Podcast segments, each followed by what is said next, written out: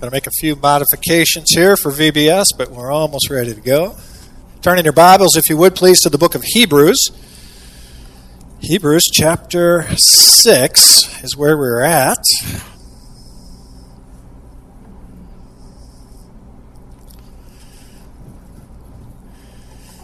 And beginning in verse 4 is where we want to pick up here today. But before we do, of course, we want to uh, begin a little bit, give us a little bit of background, because this whole section actually began in chapter 5, verse 11, and runs all the way through chapter 6, verse 12. The section which we are now in contains our third warning passage. Do we remember what our third warning passage is? It is if you're not growing in Christ, there's a big spiritual problem with very dire consequences. We've been building uh, towards this over the last several weeks. Remember from chapter 5, verse 11, that one of the reasons that uh, they have not been growing is uh, since their profession of faith is because of chapter 5, verse 11. Take a peek at that.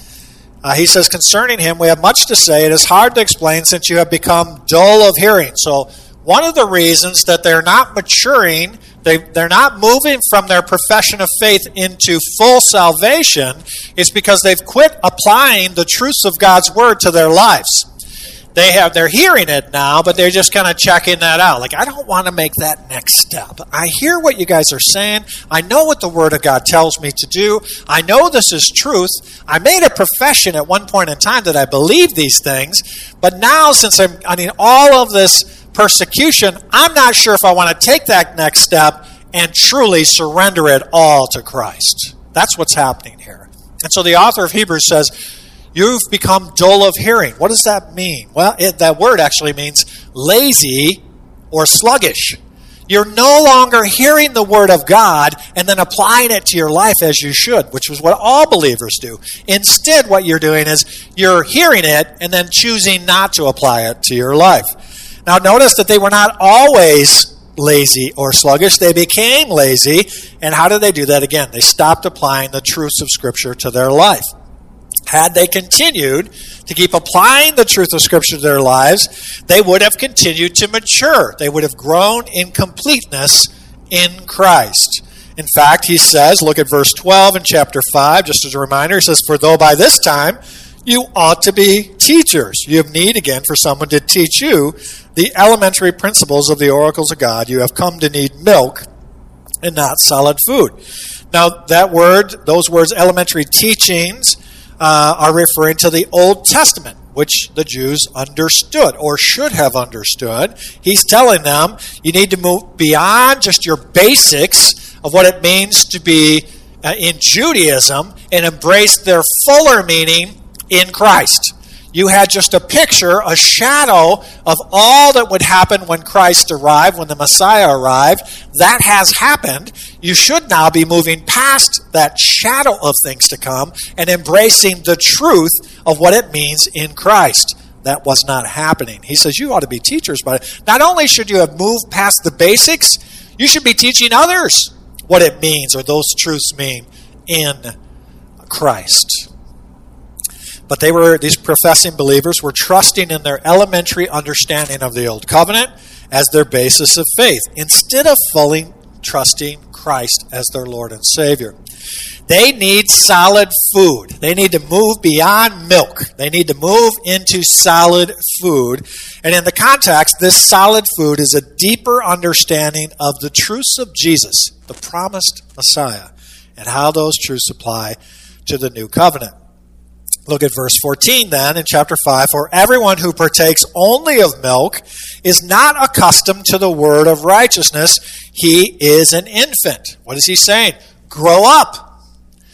Grow up. You're still a baby spiritually.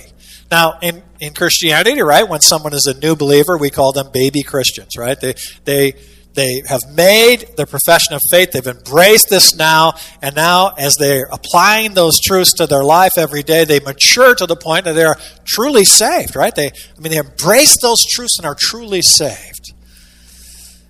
He says, Those who are truly saved, look at verse 14, but solid food is for whom? For the mature, right? For those who have actually applied those truths to their lives, who because of what? Practice, which means they're actually doing it. They're not just talking about it. They don't just have head knowledge. They're actually applying that truth to their lives. Those who have moved beyond their head and into their heart and then into their hands and feet, in other words, they're applying their faith to their lives. Those are the ones, he says, are the truly mature. Those who are truly saved have already embraced the Lord Jesus Christ as their Savior, and they understand the truths regarding why the new covenant is superior to the old covenant. They are already digesting solid food. And the author of Hebrews says everybody in this congregation needs to be at the same point. Everybody in our church here needs to be at the same point. Instead of having some unbelievers and then having some who are professing believers but have never truly surrendered their life to Christ, and then true believers, instead of having those three segments, we should all be true believers by now. All of us should be at the same point. We shouldn't have this variance. Will we, of course, have people who come in who are seeking, God is pulling at their heart, they'll be unbelievers? Yes. But that shouldn't be the majority of Christ's church. The majority of Christ's church should be true believers. True believers. Well, he wants them to apply these things to their lives and put them into practice. So then remember in chapter 6, verse 1, he starts off and says, Therefore. What's the therefore? Therefore, he's saying, because you're spiritual babies, because you're infants, because you've quit applying these truths to your life, you here's what you need to do. So these verses 1 through 3 in chapter 6 are the how to section. He just called them babies, he just told them they need to grow up. Now he's going to explain how they need to do that. So look at chapter 6, verse 1. Therefore, again, based on the fact that you're spiritual babies at this time, he lays out exactly what they need to do. And he does that by little couplets, right? He takes two things and pulls them together. There's three of these, three sets of two, so six things in total. And he says, these are the elementary principles that you need to move past. Now, first, notice the two things they need to do with these things. The first one is leave, and the second is press on. You need to leave these old basics and you need to press on to maturity in Christ. You need to leave these shadows of things to come and you need to embrace the things that are already here in Christ. So, literally, the Greek translation is leaving the beginning teaching of the Messiah in the Old Covenant, press on to maturity, or press on to perfection, or press on to completion in Christ. That's exactly what it means. But what are those uh, specific teachings? Again, we have those six elementary teachings found in these couplets. The first we see in uh, chapter 1 of 6 Therefore, leaving the elementary teachings of Christ, let us press on to maturity, not, allowing a, not laying a foundation of what? Repentance and dead works. Those are our first two repentance and dead works. And what? faith toward God, right? So we have repentance from dead works. Faith in God is the first one. Then the next one we see in verse 2 of instruction about washings, which would be ceremonial washings, and laying on of hands, right? And then the third couplet is the elementary teaching about the resurrection of the dead and eternal judgment. Did Judaism have all of those things? Yes. These were the basics if you were a Gentile and came to faith in uh, to Judaism, you would have been taught these six things. This is what it means to be a Jew. If you're going to be a full proselyte, then you would have had to embrace all six of these things and know what they meant. And remember, we took some time and walked through all those. Is repentance from dead works talked about in the Old Testament? Yes, it is. They knew that when they sinned, right? They had to, in their mind, dead works was anything that didn't glorify God. So they did they know they had to repent? Yes. We see repentance all through the Old Testament. Did they understand about uh, faith in God? Yes. Absolutely, they understood that. Did they understand about instruction about ceremonial washings and what that meant? Yes, to them that meant cleansing, cleansing so they could come before God. And then did they understand about laying on hands? Yes, on the Day of Atonement. Remember, the high priest would place his hands on the sacrificial lamb, transferring, if you would, symbolically the sins of the people onto the lamb that was to be sacrificed. And then what about the resurrection of the dead? Yes. Remember, even as far back as Job, Right? Job talks about, I shall see my Lord in the flesh. So he understood that, right? And Daniel in Daniel chapter 12 talks about eternal judgment for Israel. So all of these things were already in the Old Testament. They understood that. Those are the basics, if you will. But what about in Christianity? Do these things take on a deeper, fuller meaning in Christ? How about repentance from dead works? Oh, yes, absolutely. We can't earn our way to salvation. We can't merit our way to salvation. We know now in Christianity that we are saved by grace through faith. And this not of ourselves, right? But it's a gift of God. Right? We know we can't we can't do enough good works. We can't build enough orphanages. We can't have enough hospitals in our name. We can't help another, enough little old ladies across the street, right, to get into heaven. It's only by faith. It's only by faith. Do we understand faith in God? Oh, we understand it now, don't we? Far more fully. Because it's not only faith in God, it's faith in God through Jesus Christ. So now in the New Testament, we understand, all right? I am the way and the truth. No man comes to the Father except by me. How about instructions about washings? That's the word baptismos. Remember, it's in the plural here, which means, which would refer to in the Old Testament or in the New Testament. Every other place where it's in plural, it would talk about washings. But in the New Testament, it's always in the singular. Why? There's only one baptism in Christianity, not multiple ceremonial washings. There's one baptism, right? One faith, one Lord and Savior, right? One baptism, one Lord and Savior, Jesus Christ. How about the laying on of hands? Yeah. We understand that Jesus Christ is our sacrificial lamb and that our sins, right? He carried on, He took on the weight of the world, the sins of the world. We understand that now more fully than they understood that then. And even resurrection from the dead. We know that Jesus Christ is the first fruits of the resurrection now. And we understand about eternal judgment. So, all of these things in Christianity take a, a, deeper, fuller, richer meaning in Christianity than just the basics, the fundamentals, or as the author of Hebrews calls them, the elementary teachings of the Old Testament. These basics would have been taught by before by being baptized into the Jewish church over 2,000 years ago. These would have been the catechism, if you will. This is what you had to know.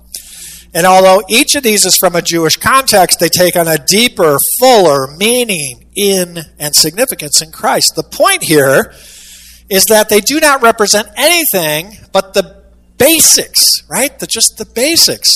And what the author of Hebrews is saying, you got to move beyond that.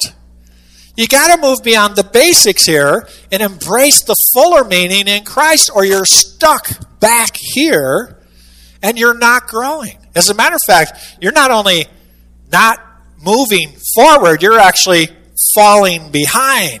You're actually falling away. How far are they falling? All the way back to Judaism. The author of Hebrews says, Don't do that. Don't do that it was necessary to go from knowledge of those initial truths in the Old Covenant to their fuller understanding and significance in Christ in the Newer Covenant. Which brings us to verse 3.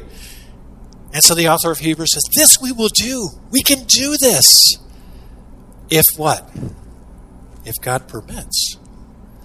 If God permits. Now, that verse is very similar to the warning that God issued in chapter 3 in reference to the wilderness wanderings. Do you remember that? Again, Flip back a page or two, chapter 3, verse 11.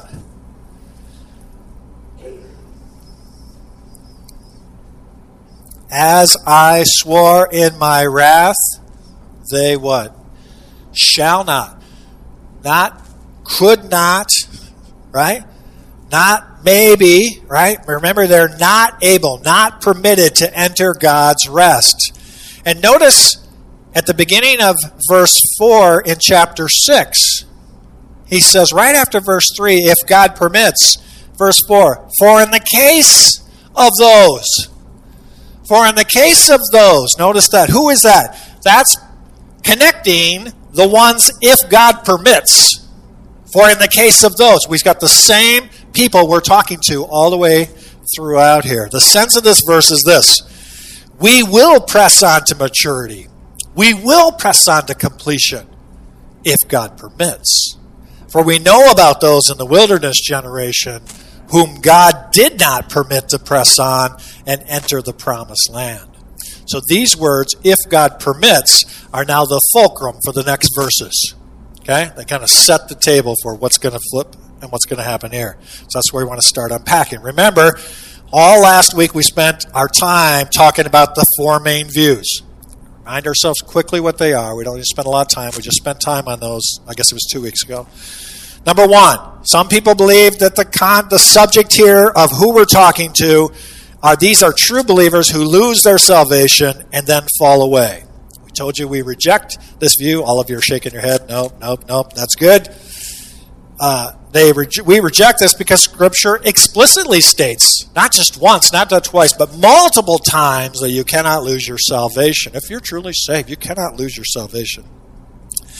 And secondly, if it's true that this is speaking about true believers and they could possibly lose their salvation, then the text tells us it's impossible for them to ever get it back.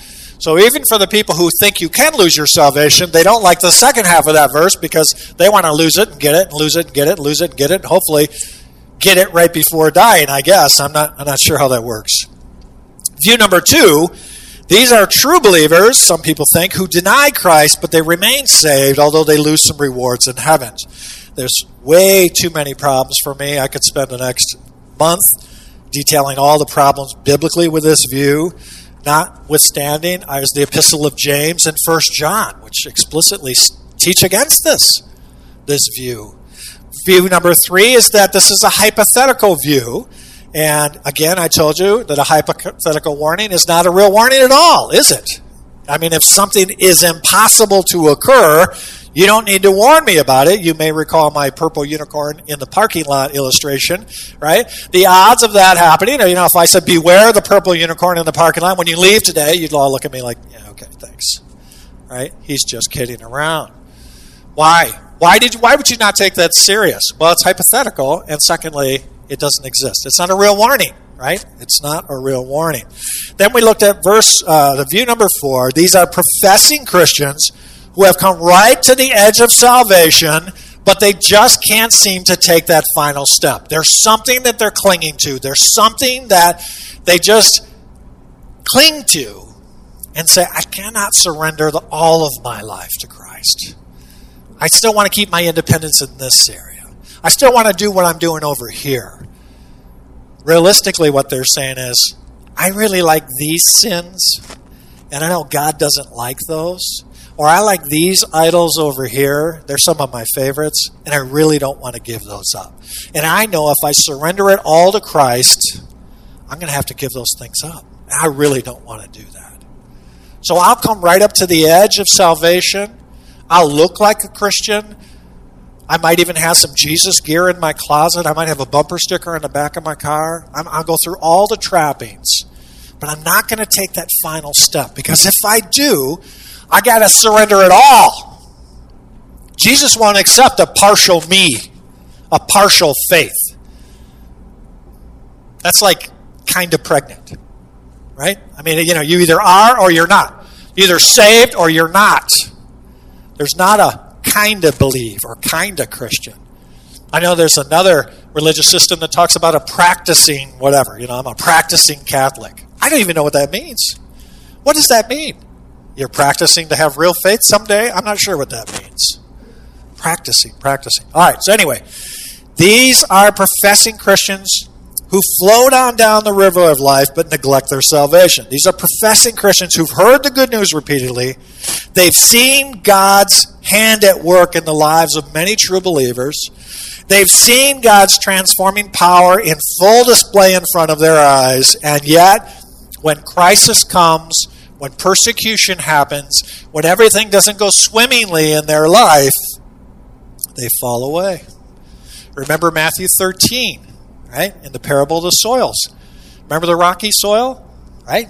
They embrace it, it seems good, and then persecution and trials come and what? They fall away. They looked for a while as if they were truly saved. Their lives now show they were never saved. This is the view that I believe best fits the context of not only this chapter, but really the entire book of Hebrews. So the key to, to doing this, to understand these two things here that I want us to see next in the verses 4 through 6, we'll probably only get to 5, 4 and 5. I want you to ask yourself these two questions. Who's the subject that we're talking to? Who's the subject the author is talking to? Secondly, I want you to pay attention to five verbs here because they're the key to understanding this next section. Who's the subject here? So let's look at verse 4. For in the case of those who have once been enlightened and have tasted of the heavenly gift and have been made partakers of the Holy Spirit and have tasted the good word of God and the powers of the age to come. So, who's the subject here? Well, grammatically, our subject has not changed. It's still those, right? It's still those. Who are those? Everybody, the same people we were talking about before. We've not changed subject. Still those who are infants, right? Who are clinging to elementary principles. This is the same group. The author is still talking about the same group of individuals through this epistle so far. These are the professing Christians that we've talked about, which we've demonstrated every chapter. Incidentally, even those who look at this text and believe this letter is to believers switch to unbelievers in this section right here. Now, why would that be? Because it's very difficult to reconcile this passage if you think these are believers. And secondly, grammatically, it doesn't leave a lot of interp- doesn't leave a lot of room for you to switch your view there. Now, the second key I said, so we know the subject is professing believers. Let's look at these five verbs. They are actually, I'm not trying to pressure you with my Greek, I'll explain all this later. They are aorist passive participles. Aorist passive participles. You guys said. Air, okay, okay. All right. Let's look at these real quick, okay? Well, not real quick, but let's look at them. All right. Enlightened. Might want to underline that in your Bible. Un- enlightened. Tasted. Been made partakers tasted again, right? Tasted the word, and have fallen away. Okay? And have fallen away.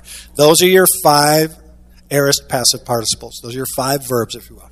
Now, we're going to rely heavily on the Moody Bible commentary here, and Dr. Ronald Sauer, who is a well known a scholar in the New Testament, and this is a book that he would teach to every Moody Bible uh, Institute uh, student who would sign up for either Greek or Hebrews. Hebrews is his specialty. If you might notice in the Moody commentary that you have different, that's because that's the book that they are known for. This is one where he writes his dissertation from. Anyway, if you don't have that commentary, I highly recommend it. Of all the commentaries I've read, which I'm actually a little over 30 now for this passage, I think that this is the closest one grammatically. It's the one I would recommend you refer to. Okay. So, let's look at the first one enlightened. That word enlightened means illuminated, illuminated, or become known. Enlightened, become known. Keep your place here in Hebrews 6 and look at the Gospel of John. The Gospel of John, chapter 1.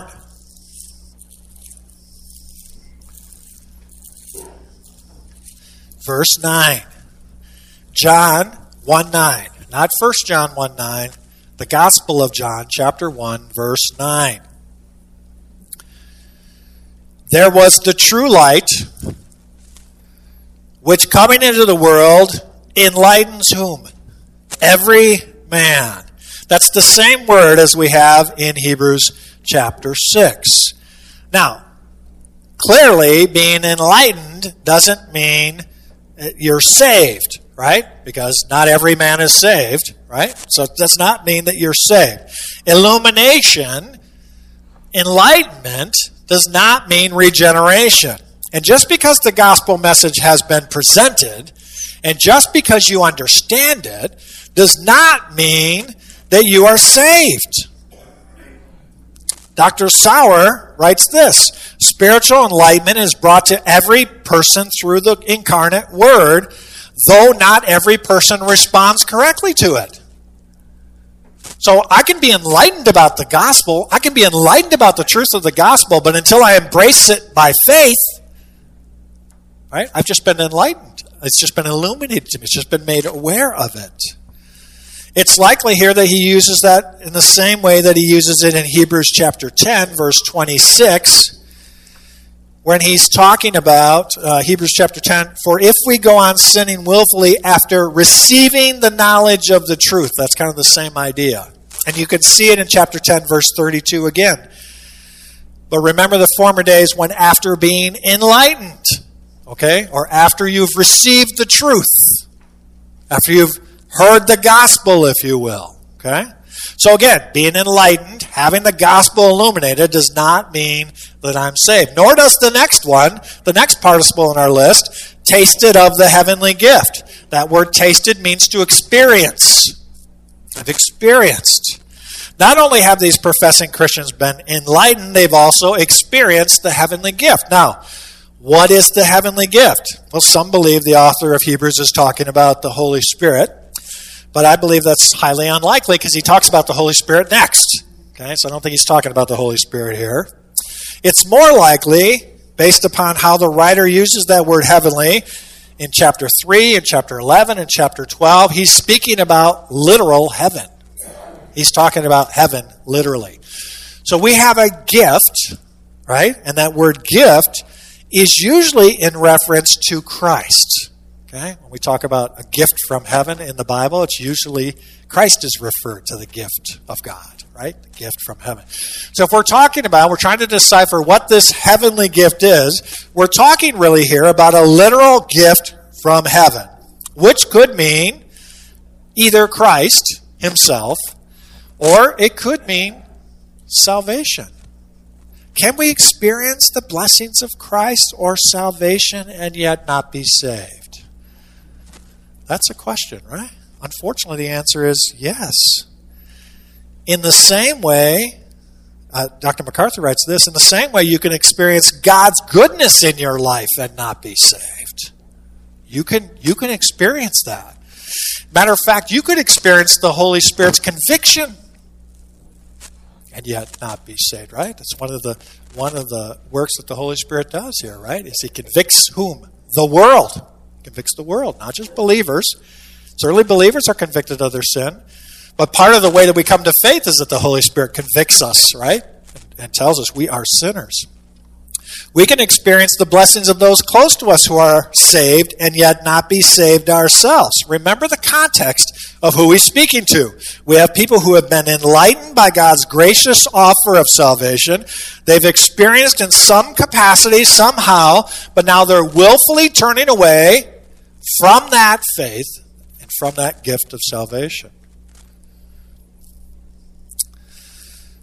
Let's look at the next one here made partakers of the Holy Spirit.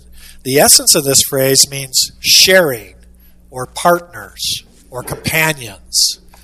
Dr. Sauer writes It sounds like everyone here is indwelt by the Holy Spirit and saved, but partakers is also used elsewhere in the New Testament, and even in this same epistle in Hebrews, and it's translated companions, and that's the meaning of it. Look at Hebrews chapter 1, verse 9.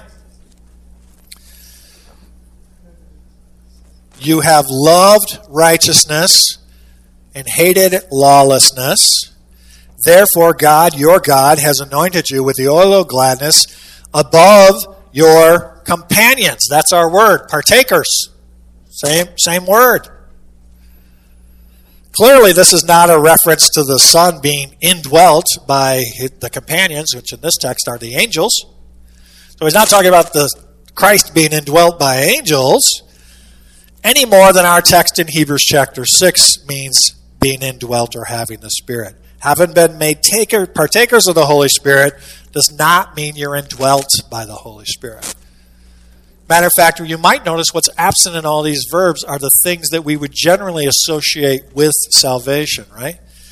You see things like in this little thing about what these guys have been exposed to. Do you see things like regeneration or justification or glorification or sanctification. None of those things. They're, they're conspicuously absent. Where all throughout the epistles, all throughout the New Testament, we see that again and again, right? When we're talking about salvation, they immediately start talking about repentance, right? And immediately start talking about justification and atoning sacrifice and redemption. We don't see any of those things here. Having been made partakers of the Holy Spirit does not necessarily mean indwelt by Him, nor does it mean that you're regenerated. But once again, this participle indicates that some they had some kind of a strong experience, some shared experience of the Holy Spirit in their community. And let's not forget, these professing believers have been present and the Holy Spirit has been very active in the lives of their community. They have seen companions of theirs who the Spirit has produced, produced much fruit in their lives. They have people around them who are bearing good fruit, but not them.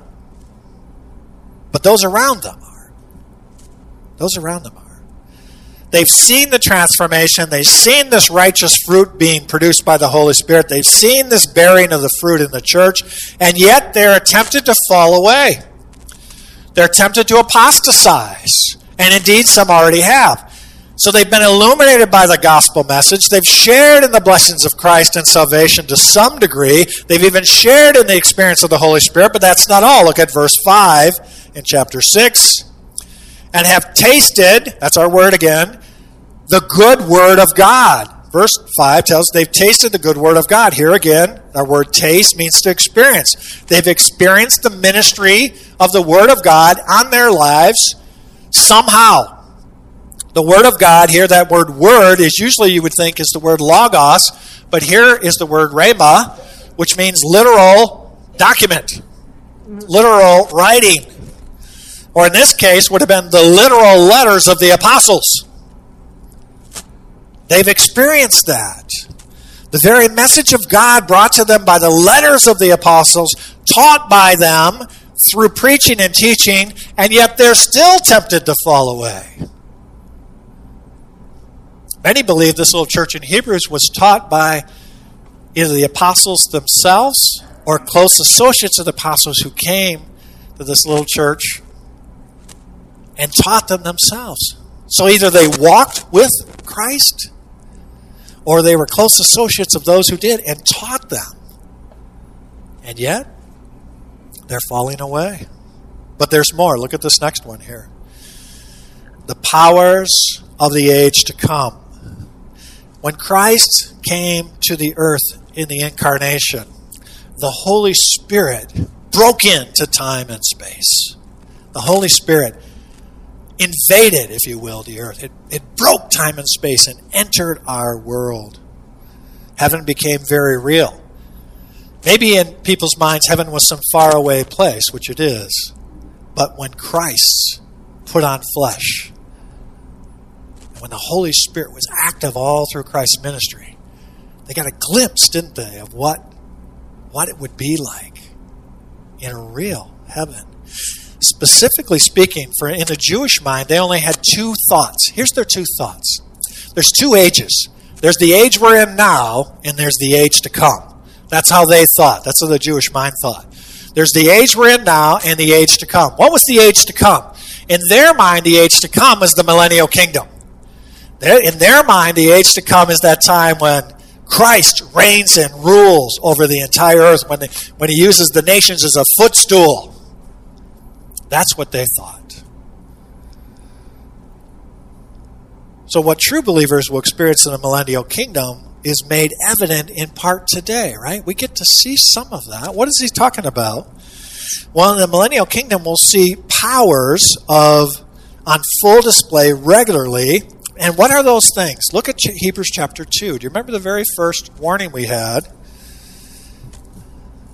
When he said, Do not neglect your salvation. Look what he says here. Remember, he just gets done talking about Christ is better than the prophets. Christ is better than the angels. Christ is better than Moses. Christ is better than Joshua, right? He's going on and on and on. Then in chapter 2, remember, he said, For this reason, we must pay much closer attention to what we've heard so that we do not drift away from it.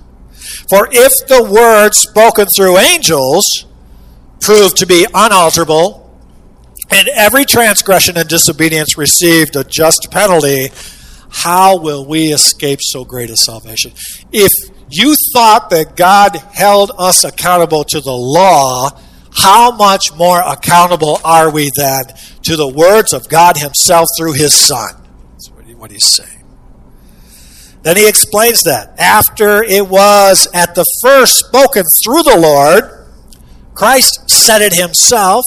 Then it was confirmed to us by those who heard, the apostles, verse 4. God also then testified with them both by signs and wonders and by various miracles and by gifts of the Holy Spirit according to his own will. Now, all of those things in chapters in chapter 2 verse 1 through 4. Look at that word miracle in chapter 2 verse 4 is the word dunamis and that's that word that's translated power back in our text in chapter 6 verse 5. So these professing believers had experienced these powers, these signs, these wonders and their miracles. But let's not forget that the whole purpose of all of that was to confirm that Jesus Christ is the Messiah. The whole point of all of that is to show that he fulfilled every prophecy about the Messiah. That was the whole point of those. They proved without a shadow of doubt that the word prophesied about the Messiah was fulfilled in the living Christ. And so these professing believers had experienced all of these things, and yet many had fallen away. They had been illuminated by the gospel. They had experienced the blessings of Christ and salvation. They were made sharers or companions or partners in the experience of the Holy Spirit. They experienced the literal writings of God through the preaching and teaching of the Word. They had seen the power of God through confirming testimonies and signs and wonders and miracles. And yet, no regeneration, no salvation, and many were falling away to Judaism. They saw and experienced all that God, He gave them a taste of that. He gave them a chance to experience all of that, and they looked at it and said, that is wonderful. I've been illuminated. I've, I've experienced, I've tasted, I, have shared in, the, in the, the work of the Holy Spirit. I've seen God's hand at work with all of these people in the congregation. No thanks. No thanks. Not interested.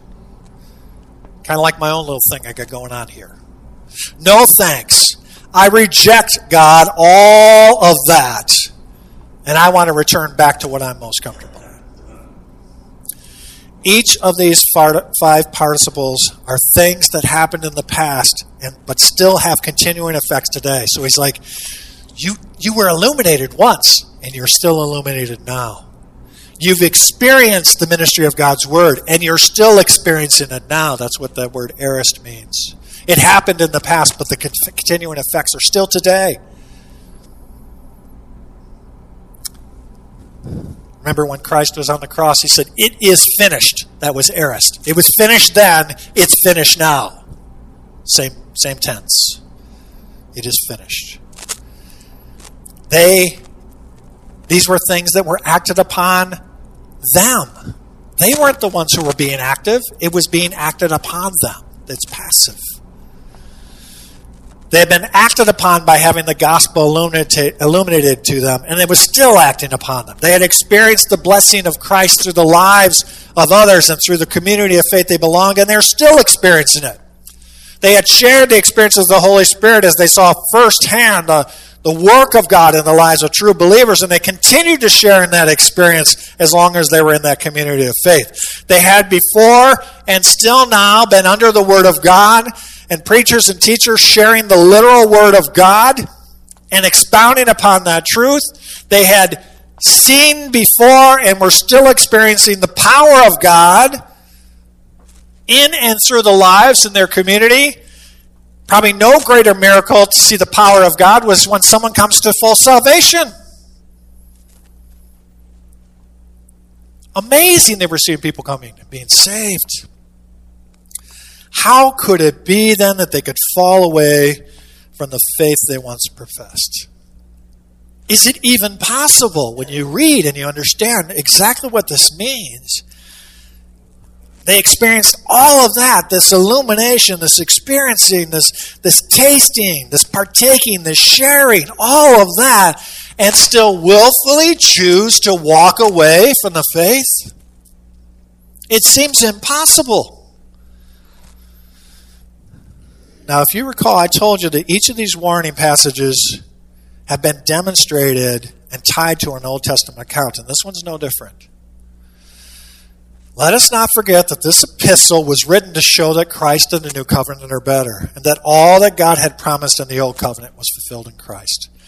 Which is why the author of Hebrews keeps coming back to that Old Testament wilderness wanderings. Remember when we looked at that in chapters 3 and 4? He keeps coming back to that as an example to demonstrate this truth. And so, with this in mind, those that were enlightened or illuminated were probably those who were guided by the cloud by day and the pillar of fire by night. That same connection could be made for each of those five verbs that we looked at. How about the manna Israel ate in the desert as that heavenly gift? That gift from heaven, literally. How about the Word of God that came through Moses and the amazing works of power that were demonstrated them all throughout that wandering, even through the Exodus, parting of the Red Sea? And yet they too fell away and were not allowed to enter the promised land. They rebelled against the Lord, they were disobedient in their belief, and they fell away from the truth of the one and only true God. Okay, Pastor. How does that apply to us? How does that fit for us today? Beloved, this is a warning to us today, to everybody. We too may have a very real experience of the transforming work of God's power through our attendance at church. You can see the Holy Spirit at work and the transforming power of those around you. If you've connected with folks in the body of Christ, you can see how God is working in and through them. You can see the different gifts that they have. There are some here who have the gift of helps. There are some here who have the gift of evangelism. There are some who have the gifts of exhortation. Some who have the gift of admonishment. We try to steer away from them. I'm kidding. I'm kidding. We gravitate towards those with the gift of encouragement. Now, I just rattle off four or five gifts. And I bet you in your mind, you know who those people were. When I said that gift, you said, that person has that, that person has that, that person has that. So you get to partake in those gifts because you're in this community of faith. Because God is at work in and through the lives of believers. But just by association with true believers, many can share in the wonderful privileges given to them by God and still not be saved. Your association with those who are true believers does not save you. Only your faith your personal faith saves you. Is this not what happened to those in the wilderness wanderings? The very people who saw God work so mightily in front of their very eyes fell away in unbelief as soon as the first trial hit. Well, we had it better off in Egypt. Take us back there. At least we had a pot of stew. What, you bring us all the way out there to the desert to kill us? These are the same people who just saw God through Moses part the Red Sea. The first trial comes along, I'm out. No thanks, God. I'll go back to this other stuff. It's much more comfortable for me. And remember what God said to him in chapter 3, verse 11 You shall not enter my rest. Not you might not enter my rest. Not you could not enter my rest. You shall not enter my rest. Why? Look at chapter 3, verse 18 and 19. He tells them why. To whom did he swear that they would not enter his rest, but to those who were disobedient? Remember we talked about that? What does disobedient mean?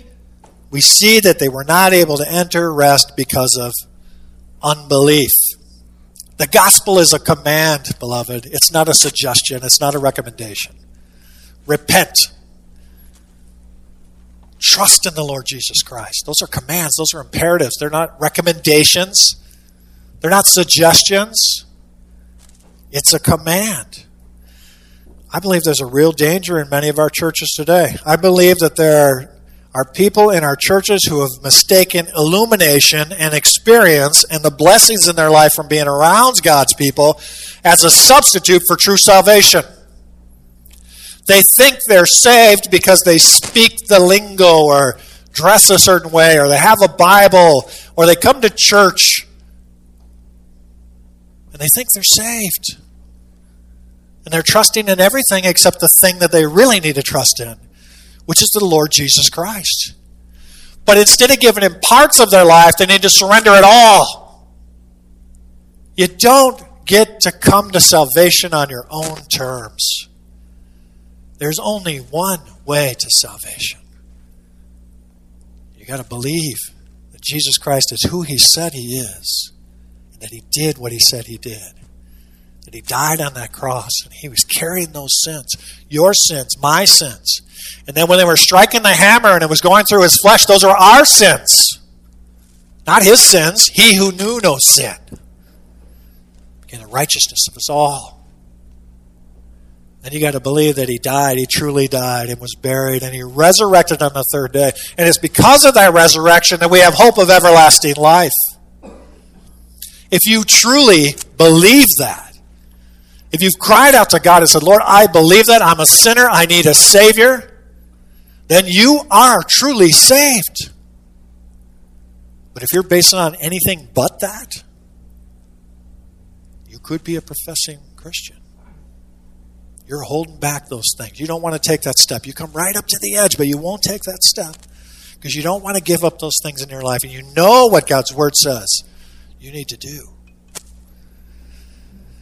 Many of these professing Christians are comfortable with being close to Christ, being close to salvation, being close to those who are saved. They might even be experiencing the blessings from being so close to those who are truly saved, and yet they've never fully taken that step themselves. Maybe you know some people like that in your own life. I do. They claim to be Christians, and yet their life and the life they live is completely inconsistent with that of a true believer. Or perhaps it's you that's struggling with the truth of this passage. Maybe the Lord is working on your heart here today.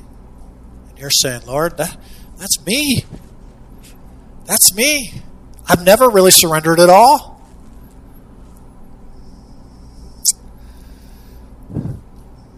Perhaps you know you've never truly surrendered your life, all of it, to Christ. You're a Christian by association with true believers, you're a Christian by shared experience with them. But you know you've never taken that last and final step of faith. Beloved, the next few verses that we're going to get into next week speak directly to you or those that you know that fit that description. And the consequences of being in that position where you willfully reject all the Lord has given you, an opportunity to experience, and yet then you say, no thanks.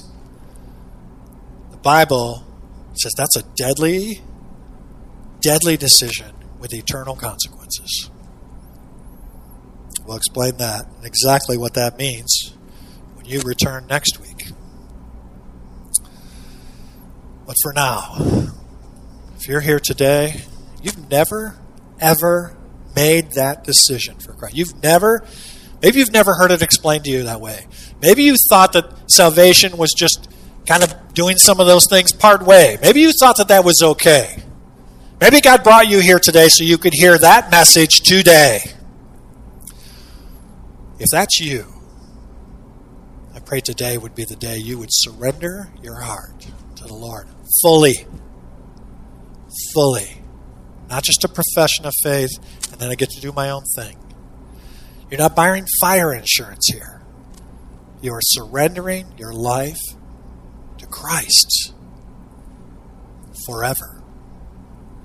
If that's you, I pray today, even right now, in the quietness of this moment.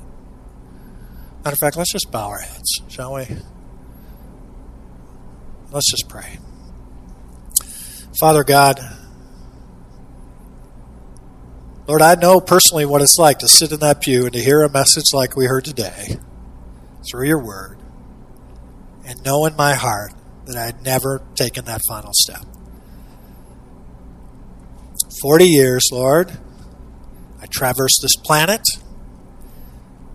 thinking I was okay, thinking I could come to salvation the way that I wanted to come to salvation.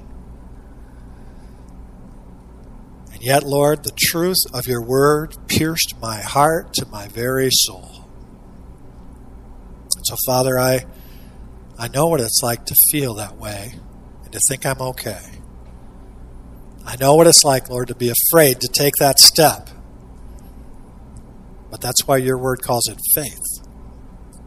Because we need to take that step to truly experience, truly understand, truly know what it means to be a child of God in your heart and in your mind and in your soul.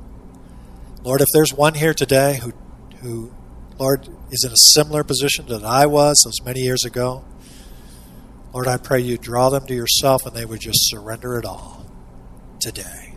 Even in the quietness of this moment. You know their heart.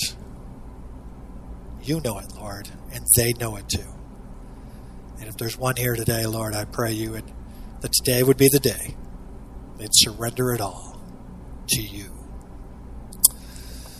Father, for those who have already saved, who truly know in their hearts, I pray, Lord, that they're praying to you as well. Because they were at that point themselves, at one point in their lives. And you saved them too. Father, finish this message in our hearts as only you can do. In Christ's name we pray. Amen. Let's stay.